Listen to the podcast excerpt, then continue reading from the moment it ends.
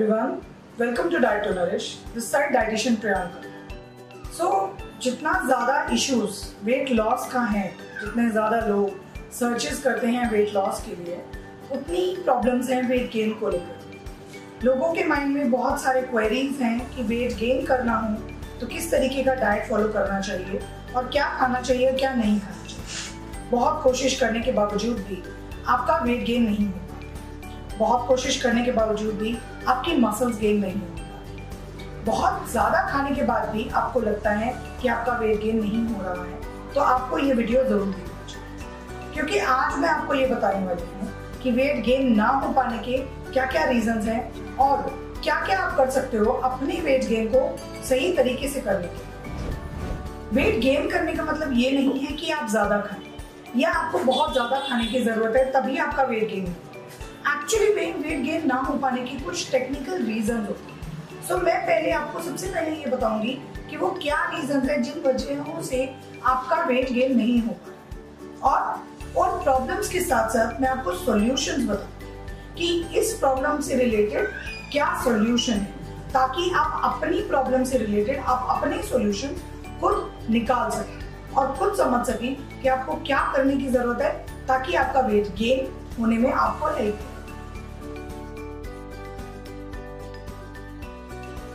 पहली चीज़, ज़्यादा खाने से वेट गेन होता है, ये सबसे बड़ा मिथ है। ज़्यादा खाने से वेट गेन नहीं होता। ये भी रिक्वायरमेंट नहीं है कि अगर आप कम खा रहे हो तो वेट गेन नहीं हो रहा। वेट गेन ना होने का सबसे पहला रीजन है कि आपकी गट हेल्थ इंप्रूव्ड नहीं है। यानी कि आपका स्टमक बहुत ज़्यादा डिस्टर्ब रहता है। जिसको एक दूसरे टर्म्स में इरेगुलर बाउल सिंड्रोम भी कहते हैं। हो सकता है आपकी फ्रीक्वेंसी ऑफ़ मोशंस ज़्यादा हो as compare to a normal person अगर आपको ऐसा लगता है कि कुछ भी खाने के बाद आपको मोशन आ है, अगर आपको ऐसा लगता है कि दिन में ज़रूरत से ज़्यादा आप खाना जब भी कुछ खाते हो, आपको मोशन के लिए जाना पड़ता है, ज़रूरत से ज़्यादा मोशन पास करते हो। दैट मीन्स कुछ प्रॉब्लम है।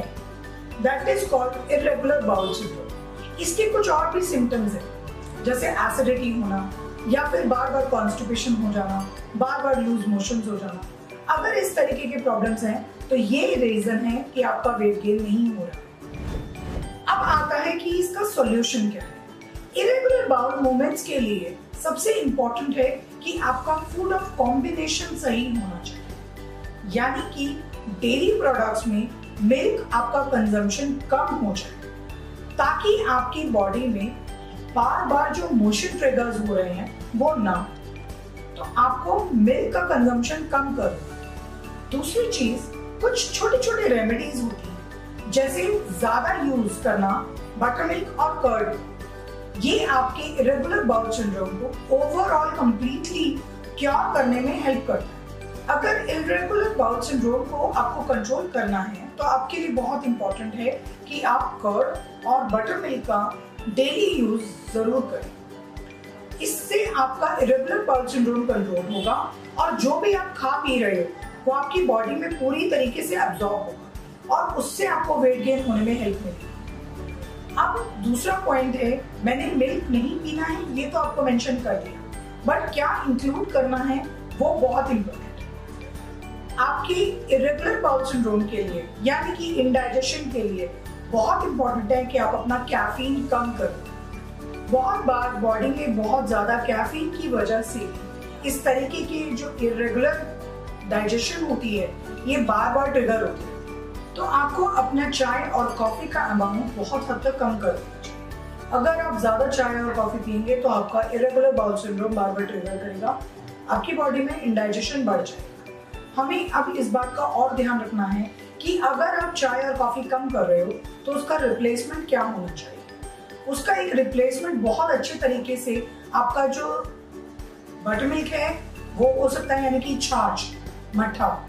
इसको आप नमक के तरीके से यानी कि नमकीन फॉर्म में मीठे में ना लें। मीठे में लेने से और ज़्यादा प्रॉब्लम होगी। ट्रस्ट मी और ज़्यादा मोशंस लगेंगे। अगर दही के साथ मीठा आप कंबाइन करते हैं तो प्रॉब्लम्स होती हैं। उसको आप नमक के साथ लें। ये चाय और कॉफ़ी का बेस्ट अल्टरनेटिव है। बेस्ट सब्सटीट्यूट है। अगर एक और सब्सटीट्यूट आपको चाहिए तो आप कोकोनट वाटर का इस्तेमाल कर सकते हैं। कोकोनट वाटर आपकी बॉडी में हाइड्रेशन डिहाइड्रेशन फैक्टर को हेल्प करेगा कंट्रोल करने में। साथ साथ आपकी बॉडी को प्रॉपर मिनरल्स का बैलेंस देगा। So coconut water and buttermilk are the best substitute अगर आपको चाय और कॉफ़ी अपना कम करना इसके बाद आता है कि आपका सेकेंड रीजन क्या है? सेकेंड रीजन पे चलने से पहले मैं छोटी सी टिप देती हूँ आपको। अगर आपको अपना मोशन की फ्रीक्वेंसी कंट्रोल करनी है और आपको अपना वेट गेन की तरफ़ ध्यान देना है, एक छोटी सी रेसिपी है। कर्ड को बनाना के साथ मैश करके मिक्स करके हल्का सा सॉल्ट डाल के आप इसको यूज़ करें ये आपके मोशन की फ्रीक्वेंसी को कम करेगा और आपके वेट को गेन करने में आपको हेल्प करेगा। सो ये छोटी सी टिप बहुत इंपॉर्टेंट है, अगर आप अपनी बॉडी में काफ़ी हद तक अपना मोशन कंट्रोल करना चाहते हैं। इसके बाद आते हैं हम सेकेंड पॉइंट सेकेंड पॉइंट है आपकी लो इम्यूनिटी वैसे तो लो इम्यूनिटी हमारे हेल्दी गट से ही आती है।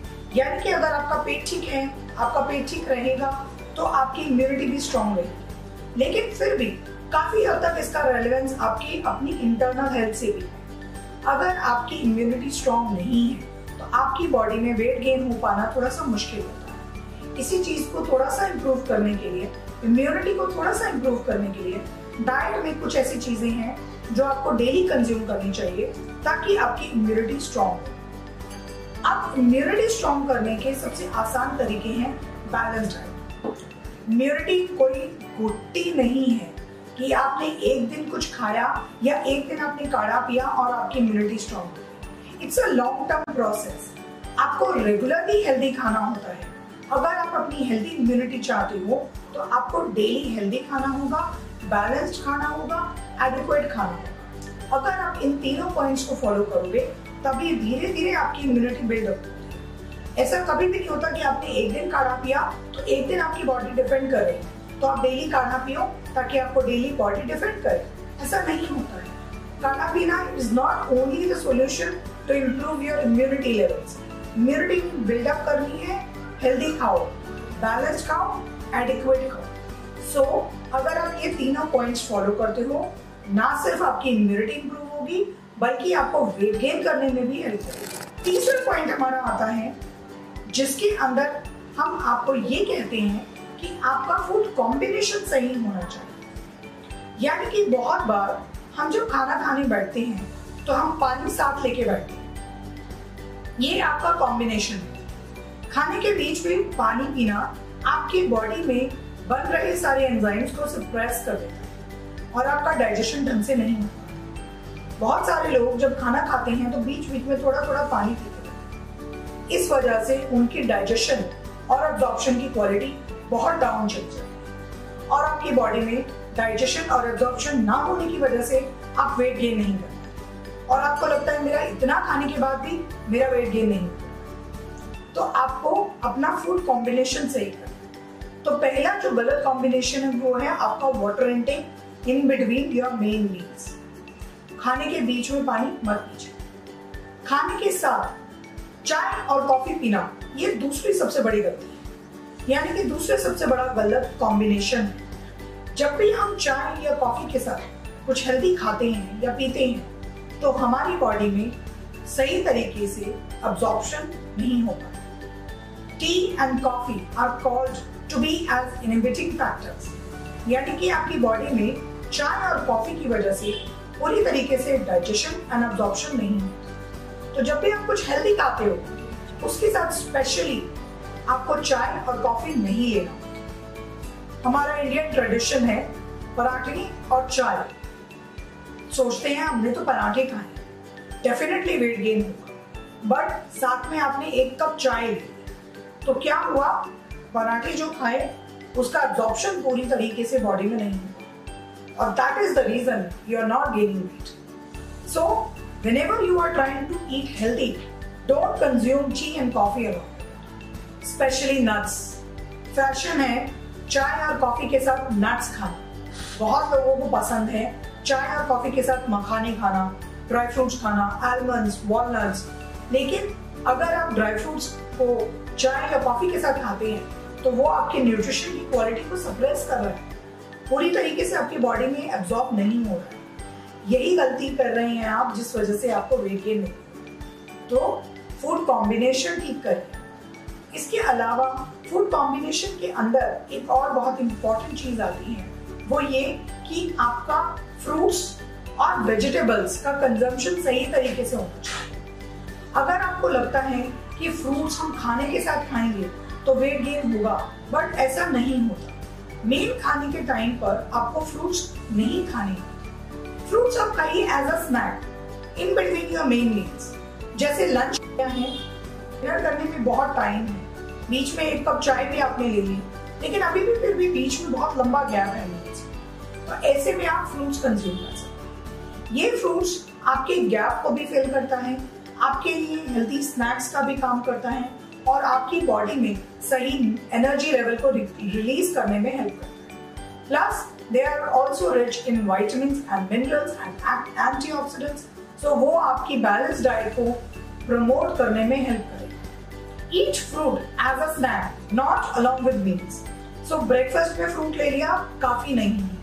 अगर आप ब्रेकफास्ट में फ्रूट लेती हैं तो आप उसके बाद भी जो गैप है in between your lunch and your breakfast उस टाइम पर भी आप फ्रूट्स ज़रूर इसी तरीके से वेजिटेबल्स जो होती हैं उनका सही कॉम्बिनेशन होता है मील्स के साथ। यानी कि आपको रोटी या राइस के साथ अगर आप वेजिटेबल्स कंज्यूम करते हैं कुक और रॉ तो दोनों तरीके से आपको हाइड्रेशन भी मिलता है और सही तरीके से आपको न्यूट्रिशन भी मिलता है। तो बहुत बार लोग सिर्फ़ अपना फोकस दाल, पनीर, इन चीज़ों पर करते हैं, जब उन्हें वेट गेन करना होता है। बट वेट गेन करने के लिए भी आपकी वेजिटेबल्स का होना बहुत ज़रूरी है। क्योंकि ये वेजिटेबल्स आपके डाइट में बैलेंस मील्स में बहुत इंपॉर्टेंट रोल प्ले करते हैं।